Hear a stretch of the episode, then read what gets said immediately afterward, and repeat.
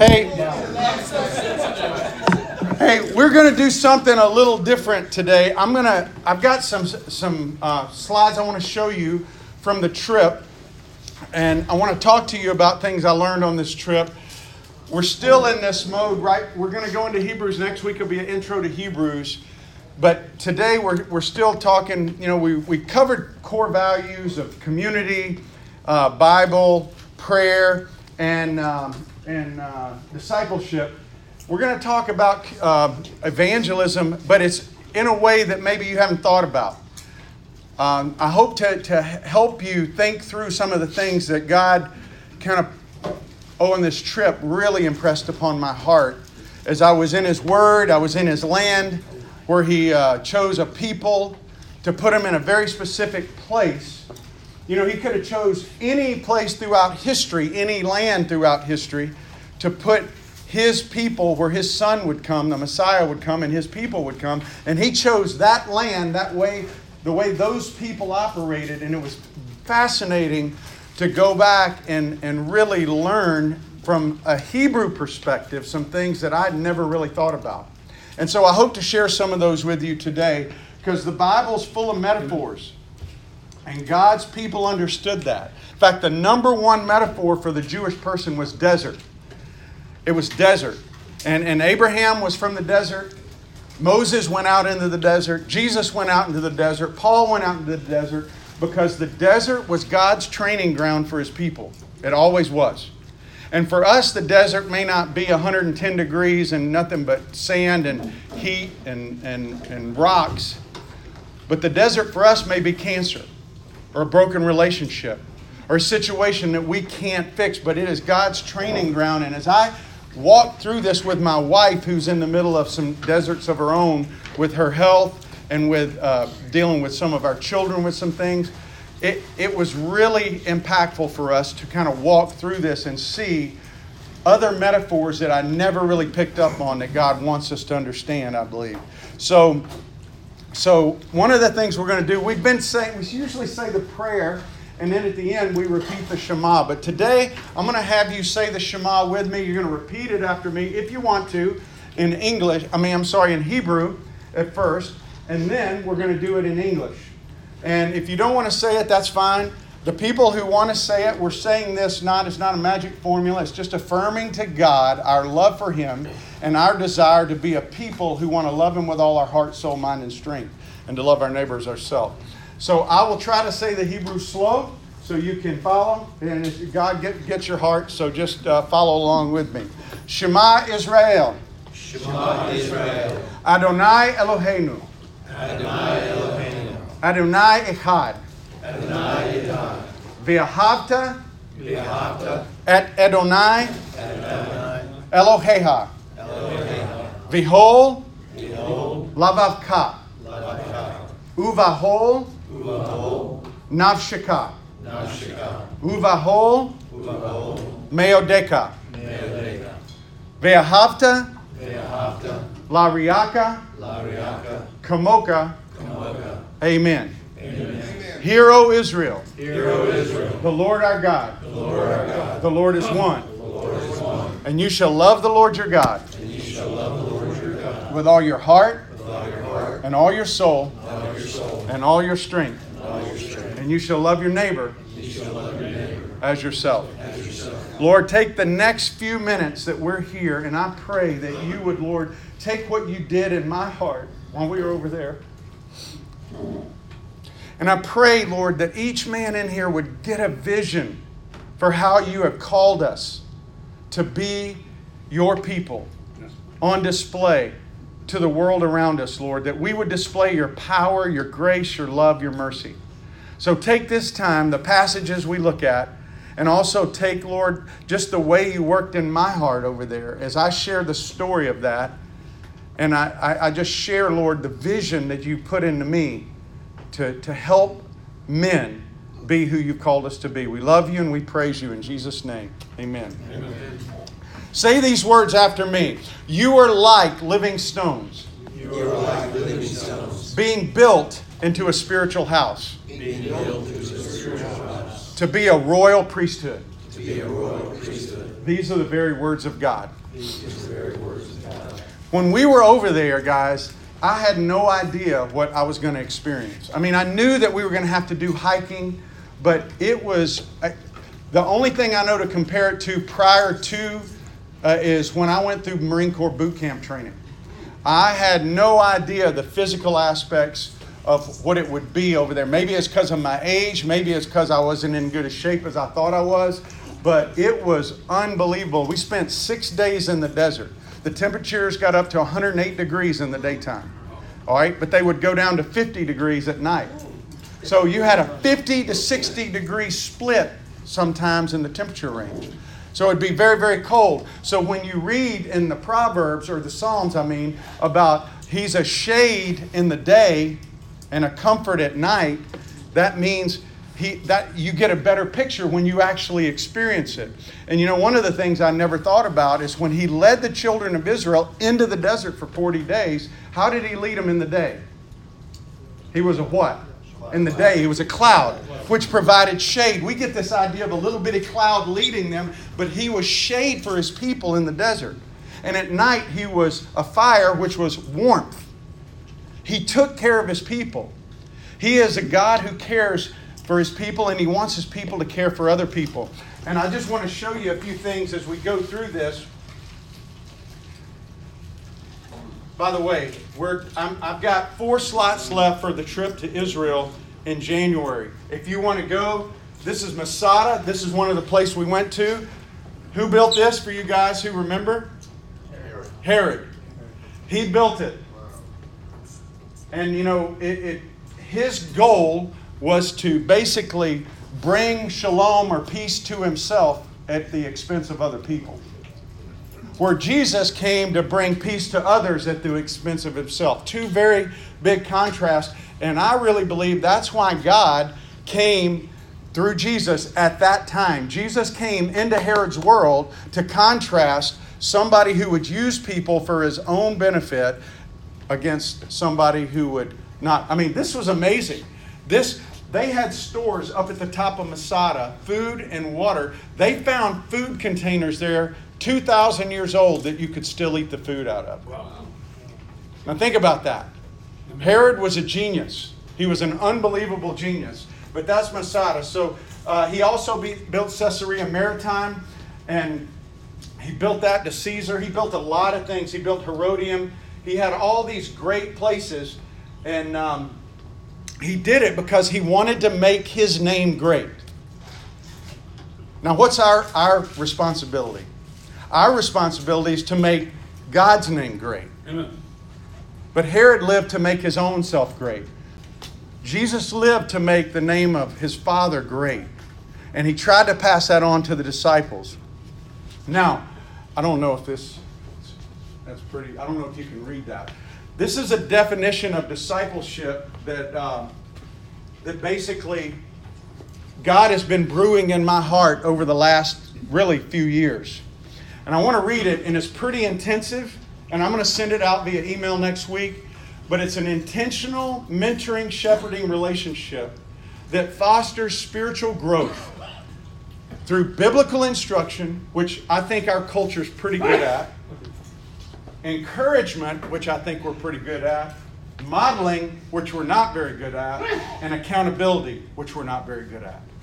So we miss these two elements a lot of times. But if you pull those two elements out, you really are missing discipleship the way the Bible defines it. And he says, in community, this is another aspect. You cannot grow apart from community. It's impossible the way God intended it. He started with his people. They were always referred to in the plural. They were always referred to be in the training mode with people together. The, the, the base unit was called the Beit Av, which is the house of the Father. There was a patriarch who oversaw not only his immediate family, but the extended family. It would be 30 to 60 people. And it was his responsibility to have all the funds brought to him so that he oversaw how everybody was cared for. And usually, if there was an orphan or a widow that was brought, they tried to bring them in to care for them. And, and there's countless stories in the Old Testament where you see that model where God's people didn't always do what they were supposed to do. But that community was really important with the goal of reproducing future mentor shepherds that have a passion to know God and His Word and to train others to put His presence on display to a hurting world. Now, for a lot of us in the West, we think even if we get the modeling and accountability, we want to have a passion to know His Word and to train others, but it's the putting His presence on display to a hurting world that we miss out a lot of times on. I think I got a picture. Well, no, that's Ray. That's Ray and Lori and I. This is at Engedi.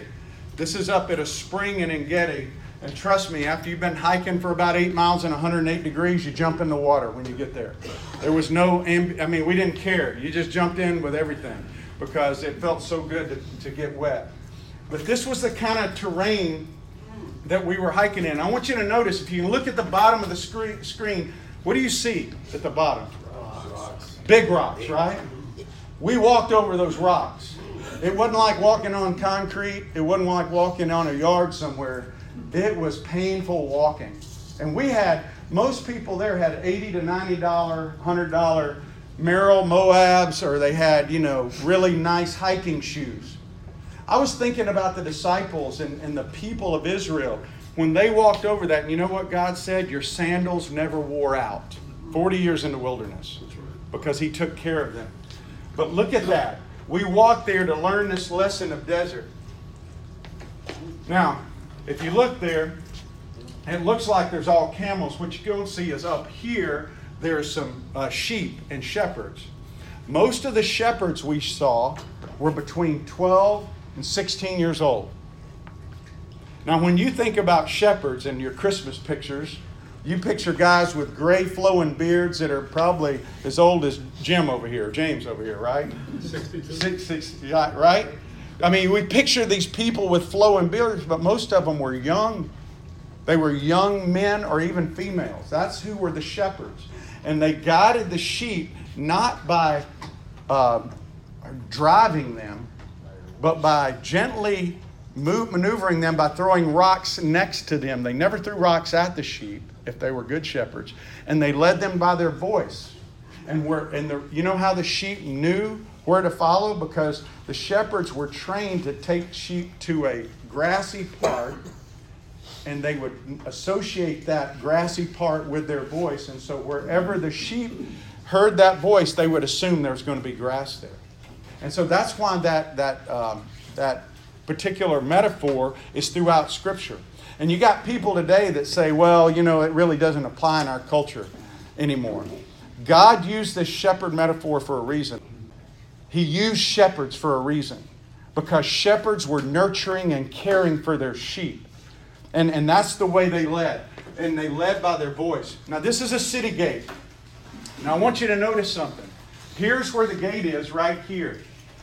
And you've got compartments here, little rooms. And the reason they know that this was Solomon's time period is by the time Solomon was there, they were building six of these compartments right there that were built into the wall itself. And the other thing that they did is they had little rooms all around the wall for who? Poor people. Part of the function of a city gate, it actually had five functions. One was the court. They held court there. If you had a crime committed against you, you'd bring witnesses there and you'd go to the city gate. Uh, it was a marketplace. Right inside the city gate, they would have vendors set up. Uh, there was a temple, and the high places were there where they would do worship right there. It was also where the king held his audience. I don't know if you remember King David or Absalom, or sometimes Absalom went instead of David down there to try to subvert David's authority. But the king would go there to hold business. And then the last thing about a city gate was the poor people would come to the city gate to seek shelter from poverty and the outside world. And so God wanted his people to put him on display by welcoming people to the gate, not turning them away. And every time they didn't do that in the Old Testament, they were rebuked for it. And so he calls uh, the, the, these gates and cities where this Tel Gezer was built up high on a hill because it was defensive there. And the rationale was the reason poor people would come because they would figure if a king could defend himself, he could provide food and water for them. And so, hence the term city on a hill. You remember that from the New Testament? Matthew 5 14. What does it say? You are the light of the world. You are a city up on a hill. And that's what he's talking about there. That when people see you, they're drawn to you because poverty is the one, is the number one indicator of chaos in that time period. Chaos means without form and void. It's the same word in Genesis 1 2. It's tovu vohu, and it means without order. And God's people were called to bring shalom to that. Shalom to chaos. Because what happens is when you start living outside of God's order, you go into chaos. And people want to know why do they why is their lives so much in chaos? For us, we refer to it a lot of times as sin, but really it's disorder. It's not the way God intended. He intended our lives to follow His pattern, whether it's in marriage or whether it's in the way we uh, parent our kids. And so when we don't go according to the way God wants, our lives end up in chaos. And sometimes they end up in chaos even if we are following His pattern. Why? because other people in our world and in our sphere of influence, they aren't. And so, like a big snowball that started back in Genesis, this chaos has wrecked our world. But God has put his people at a very strategic place. Now, I don't have a map of this, but Gezer was located at a very strategic point in that world. I want you to picture for a second. Here's Egypt down here, right? Up here is Mesopotamia. This is the, the, the Asian cultures, Babylon, uh, Persia, and all these. To get from here to here, they had to go through the Jericho Road and then down to this thing called the Via Maris, which was the road that ran along the sea. You couldn't get the things from Egypt to there without going along that. So Gezer was at a place that was very defensively strategic. You could control the whole world. And isn't it interesting that that's where God put his people on the crossroads of the world? And I was listening to Ray teach about that, and I was thinking about us here in America. Think about where we live. Think about the influence of our country in the big scheme of the world. And how God has placed us here with all these resources. And we're so caught up in politics a lot of times now, in this per- present day and age, that we will allow politics to overshadow God's call for us to be city gates and a city on a hill to the alien, to the sojourner, to the person who is hurting out there. And it's not their fault that people are using them. And this isn't political. I'm really not trying to be political at all, but I even get caught up in it. I don't know if you struggle with it or not. But, but I'd lost sight of the fact that He's called us to love these people, to be His ambassadors that take his light out to them. And so this was a very, very instructive day for me to just look inward and say, Am I being a city gate? Am I being a city on a hill for people that are hurting? Because the poor would come up there looking for refuge. And what are we doing? Are we turning them away? Are we saying, no, we'll, we'll help you? Because all the way back in Leviticus chapter 19, God commanded his people, when you take care of your field, you leave the four corners of your field uncut so that the sojourner, the alien, the widow, the orphan, the poor person, they can come through and they can have some of that. And I thought about my own life, how much I spend on myself of what God brings into me. How much I think about do I really leave my four corners for the alien? Do I think about that? It was really, really an instructive day uh, there for me. Now, these are standing stones. This was also at Tel Gezer, and there were 12 stones set up. Now, if you know in Scripture, a lot of times God commanded to leave stones there. And these standing stones, when you saw one of these, you knew that somebody worshiped something there. And the lesson that he really taught us up there that I thought was very helpful is you remember what I had you quote at the beginning? You are a living stone. Are you a stone for him out in the world in which you live? When people see you, do they go, wow, I wonder what happened here? Because when you go by and you see these big 12 stones there, you go, what's that about? That's one of the reasons that we're supposed to care for the poor and care for people, is that the world goes, why are they doing that? Because that's not what our world does. They typically don't do that. They're so consumed with their own stuff that they don't think about interjecting grace or shalom or peace into the other people's world. So that was also an instructive time. And I wonder if maybe there was somebody in your life who's been a standing stone that it might be good for you in the next week or two to maybe jot them a note and say, Thank you for being a standing stone in my life that really drew me to God. Are you a standing stone in anybody's life? You know, that, that's the thing is I, I really thought about that. That's what I want to be. I want to be a stone that when people see me, that they go, wow, why is he different? Why is he living differently than the rest of the world around him? That's why we obey God.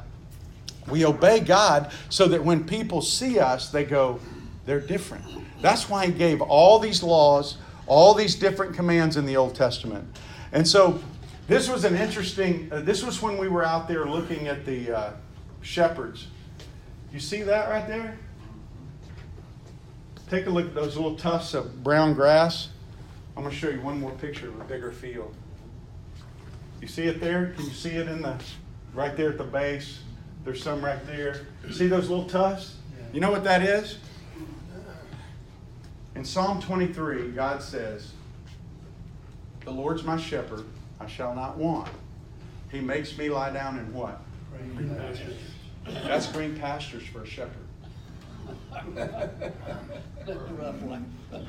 That's green pastures. And you know, when, when he shared that, I was like, really? But I want you to look at all these little tufts all over. Sheep will eat this.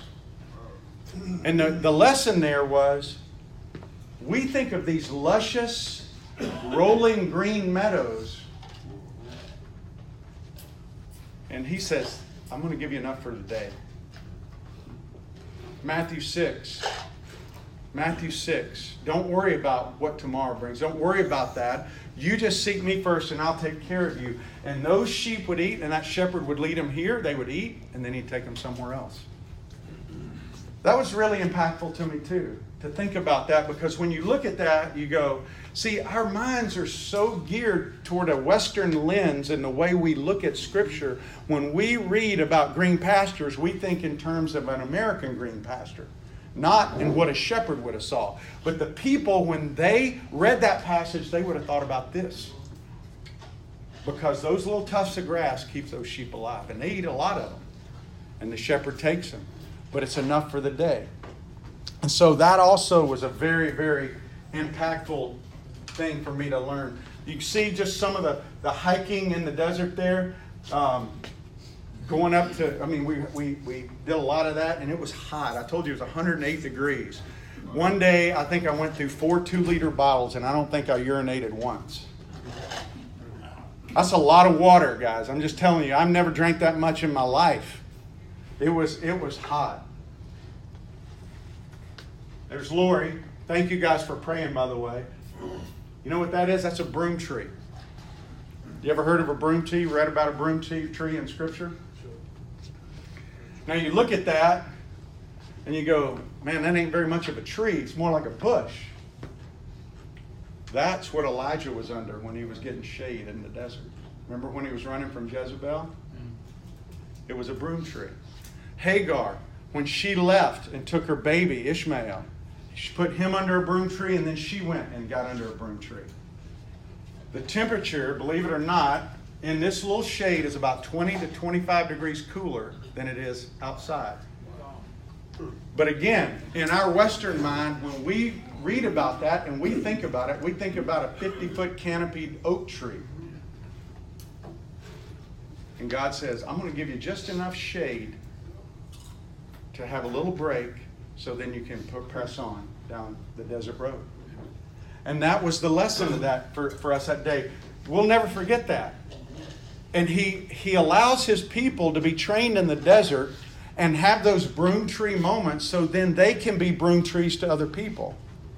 And as I was going through this, and, and you know, at the end of the day, I'm just processing all this stuff in my head, and I'm thinking about all the people that have been broom trees in my life at different times. Bud, you're one of them. Tom, you're one of them. Dave Wilbert, you're one of them. Brad, you're one of them. A lot of you guys, Greg, you're one of them. Heck, half you guys in here have been broom trees to me at different times. Two weeks before I left for this trip, I had to take Rachel up to a home up in North Carolina. Rachel struggles with, uh, with um, reactive attachment disorder, which happens a lot with orphans who have been traumatized. And it was one of the hardest things I ever had to do was to take her up to this place that she's going to be at for the next year to year and a half. We've talked to her twice since she's been up there. We won't be able to visit her probably till November. And it's hard. But you know what? People have been broom trees to us. Lori struggled with it, and I, I was able to be a broom tree for her. And one of the things I learned on this trip, there were times that it would be so hot and there were no broom trees. So Lori would sit down, and I would just go and I would stand and let my shadow be on her to give her cool. And she noticed that. She noticed that after this. She probably wouldn't have noticed it before the lesson and really understanding it, but she noticed it, how cooler it was, and she'd look up. And it was reminding to me that in life, as my wife goes through deserts, I've, I've got a responsibility to be a broom tree to her at different times. To be a broom tree, and sometimes it may mean standing in the heat. And, and I'm not getting the relief, but I'm being a broom tree for her.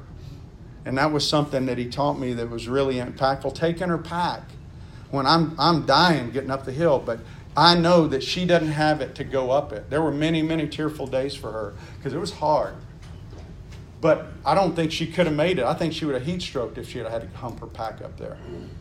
But that's what God showed me through that. It was very, very powerful broom tree lesson. And so while we were there, Ray taught us a he showed, shared a story about a rabbi. This rabbi's coming in one night, and uh, it's, it's late at night. The Roman guard's on the gate. This is right before the time of Christ. And this Roman guard goes, Hey, stop! Who are you? What are you doing here? The rabbi was startled because he couldn't see the guy up on the wall. And he goes, Who are you? And what are you doing here? The rabbi thought for a second. He said, I have a question for you. Roman, how much do you get paid to ask me these questions? The Roman thought, why, why am I answering this Jew? But he said, three denarii a day. And the rabbi said, I'll give you double that if you will come to my house every morning and ask me those two questions every day for the rest of my life. Who are you? And what are you doing here? You think about that. You think about who, who am I? And what am I doing here? Am I defined by the world in which I live, the world around me, the, the Hellenistic world that lives for pleasure, that lives for leisure? Is that what defines me?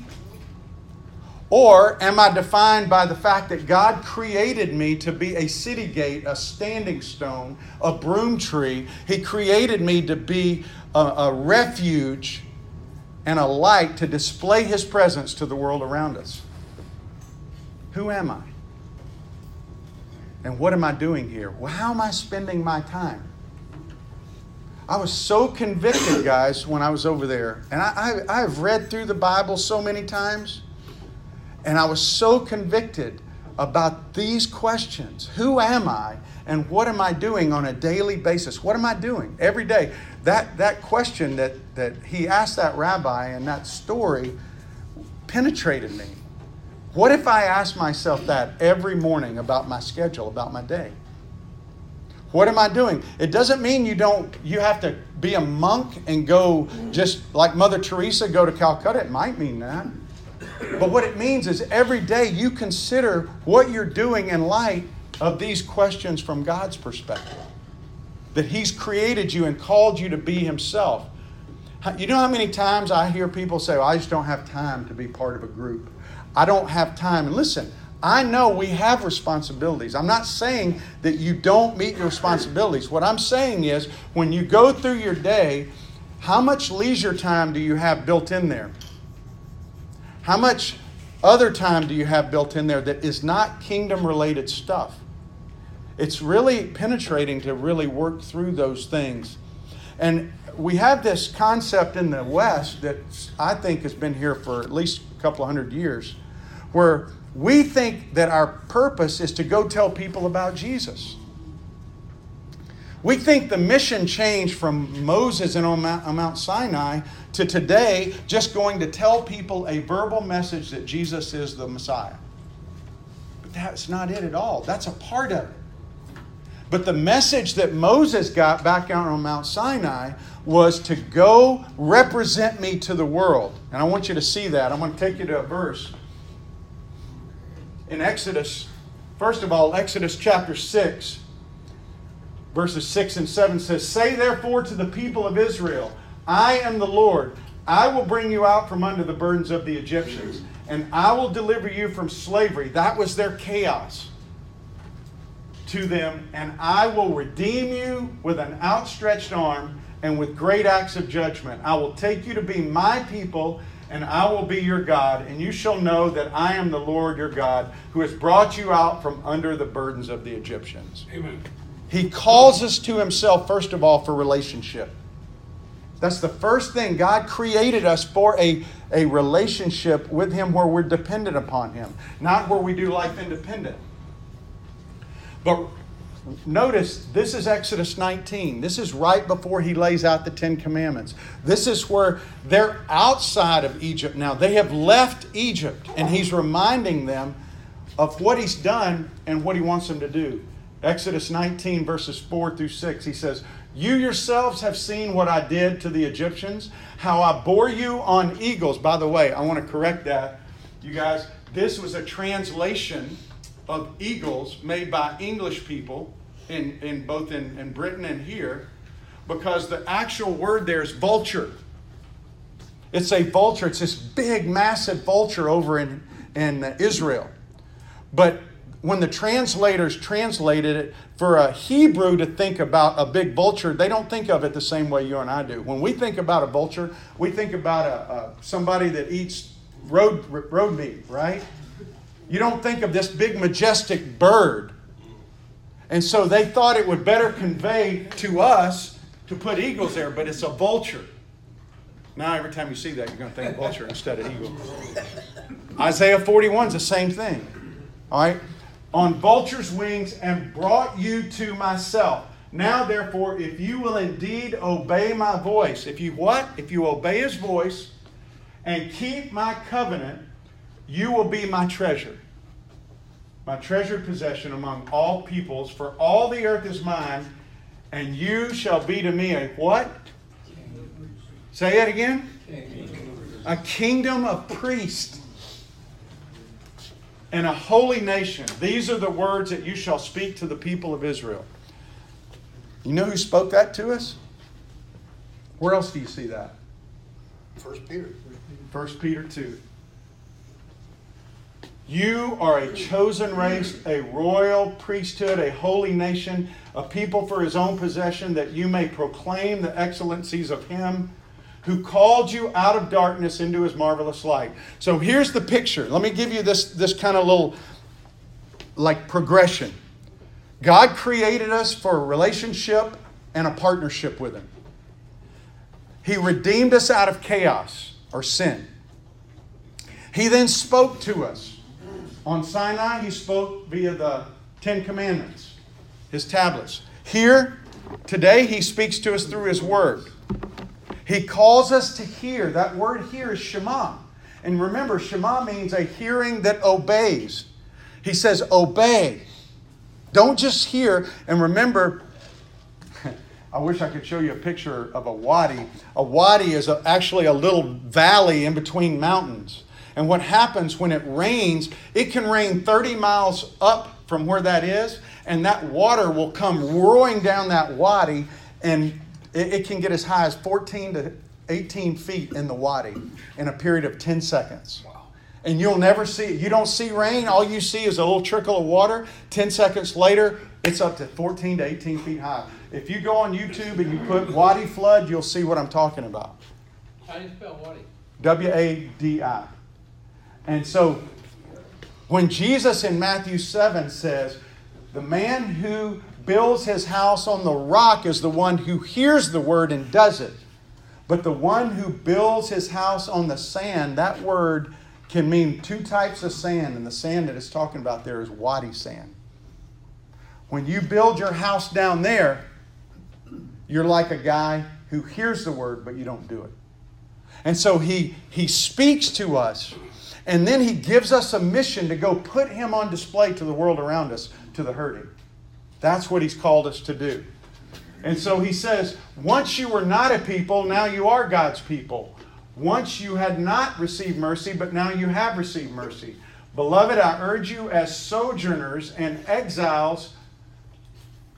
Who's he talking to here? Who's a sojourner and an exile? We are. We are. So, so what should our, our attitude be to sojourners and exiles? Accepting. Hmm? Say again? Accepting. Yeah. We, we should be loving toward them because we were them.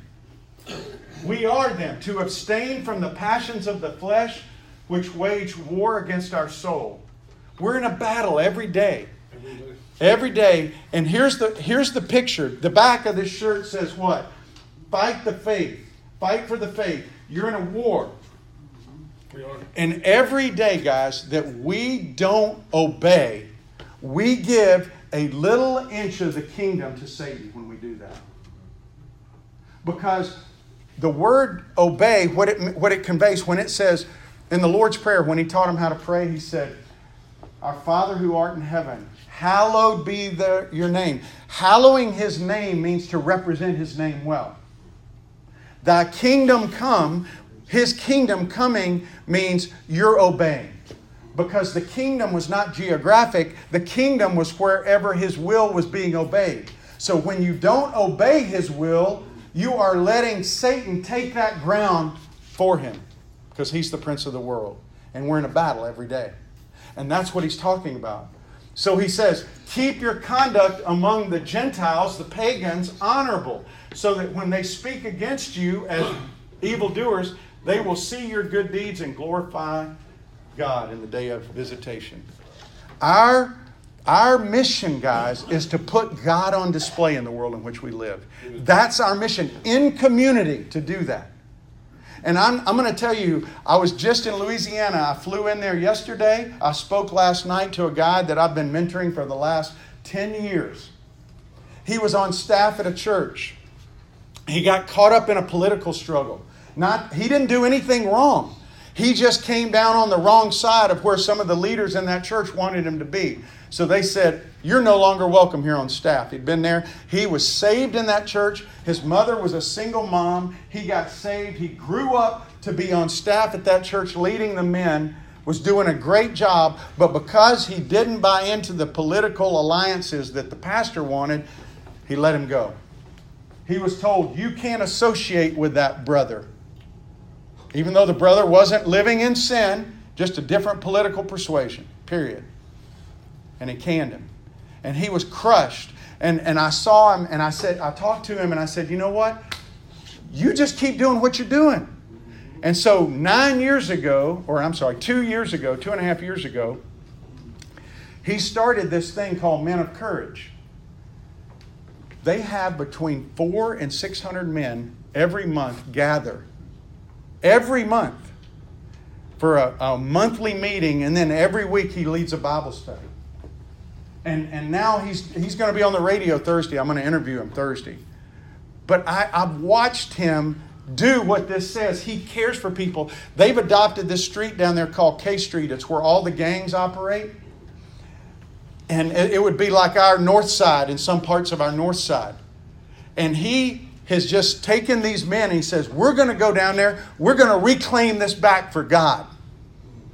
And so they go down there and they go into these homes and they ask them, they just knock on the door. Hey, we're just here. We represent God. We want to know do you have any needs that we can help you with? And they give them food, they build them, uh, they repair their doors, whatever they need to do. And word has spread. Now, one of the pastors at the church down there came to him and said, Can we partner with you? And this is this is a, a- an African American church down there where the pastor just said, "Man, we want to be a part of this too. We want to join with you." And now they're taking this part of the city back for God. And that's what he's talking about. Kingdom of priest. And guys, there's so many opportunities, but they're doing it as a community. They're doing it together. So we are living stones. And we're being built into a spiritual house. We're all in this together. And so when we have a need, we should be able to call and say, hey, you know what, Greg? Man, I don't know what to do. Can you help me here? Or do you know anybody can help me? And he should say yes. Why? Because we're in community together. And we're committed to the same mission. Does that make sense? Let me, let me go to this first because I thought this was very instructive too. This was my memory verse. We each had memory verses over there.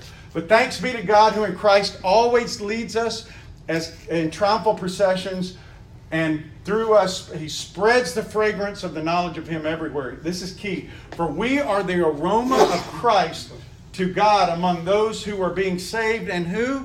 Among those who are perishing. It's not just to the people that respond. It's to everyone. That's what made Jesus so radically different. He came, he came into a time where the Jewish people, to assert God's rights over the land, were taking violent measures into their hands. The only people they wanted to redeem were the Jews. That's why they killed Stephen, because he's talking about Gentiles. That's why they killed, wanted to kill Paul, because he's saying, no, it's not just for us. So we really have three things we can do with our culture around us. We can isolate, which we do a lot. We just pull off to ourselves. We can assimilate, where we basically compromise. We go and we're so much like them that nobody sees a difference. Or we can engage. I want SWAT to engage. That's what I feel like God's called us to. To engage our culture as kingdom of priests together as a group of men and to go out. There's all kinds of needs. We just need to have the, the mindset that, you know what? We want to be about kingdom work. Being a kingdom of priests, spreading his work. And how do you choose which one to do and which not? Well, you get the opportunities and you say, Lord, direct us. How do you want us to go here? So, how do you execute it then? With that in mind, here's how you execute it. First of all, you have to learn the text. Guys, listen, I'm going to tell you right now, except for Brad, because I told Brad, there's an Old Testament passage related to Luke chapter 10 where Jesus tells the parable of the Good Samaritan.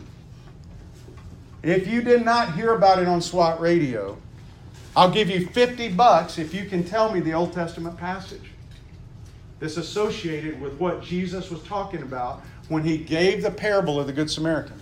Does anybody know? You know why we don't know? Because we're not students of the text.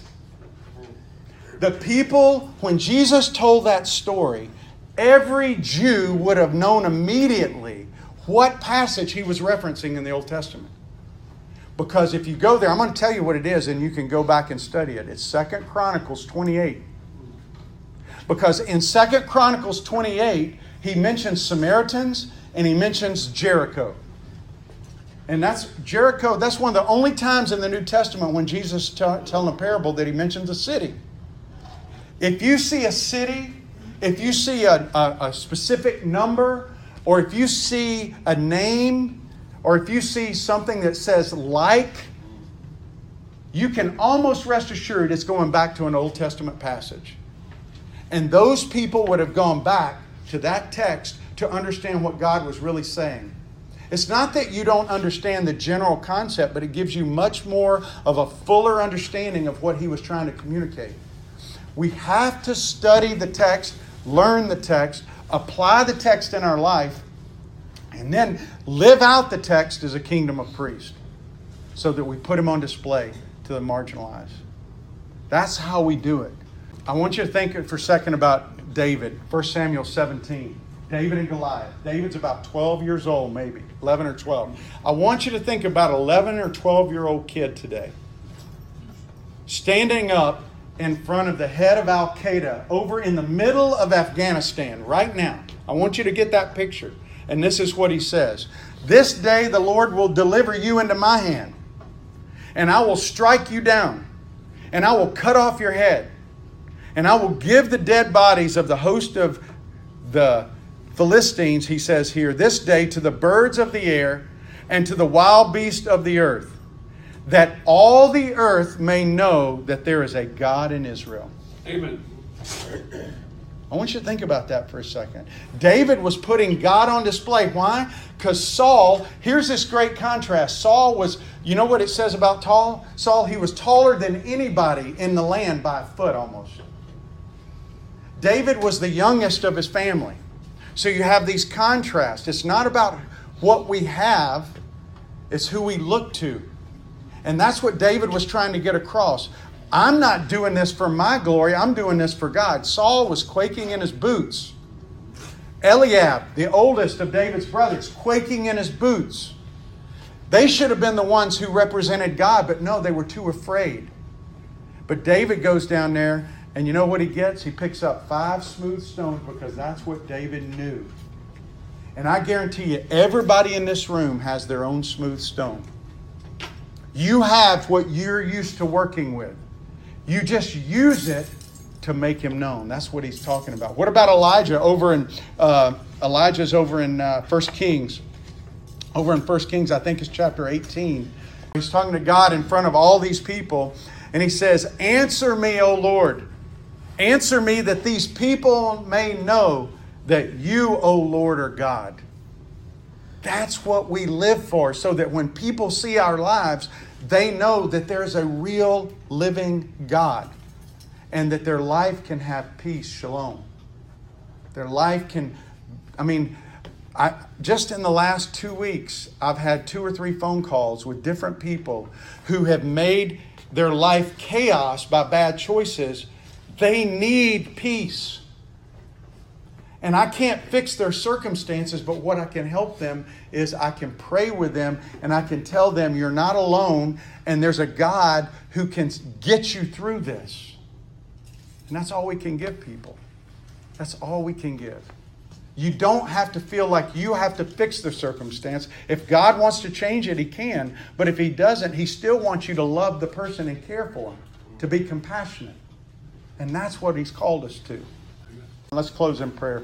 Father, thank you so much for your love for us. My prayer is that, Lord, we would be a kingdom of priests for you. I know this is convicting, it's convicting for me. And I just ask you, Lord, to give us strength and grace as to, to go into your word, to learn your word, to apply your word in our lives, and to show you to the world around us by the way we live and care for those that you bring into our lives. We love you. And we offer you all praise in Jesus' name. Amen. Amen.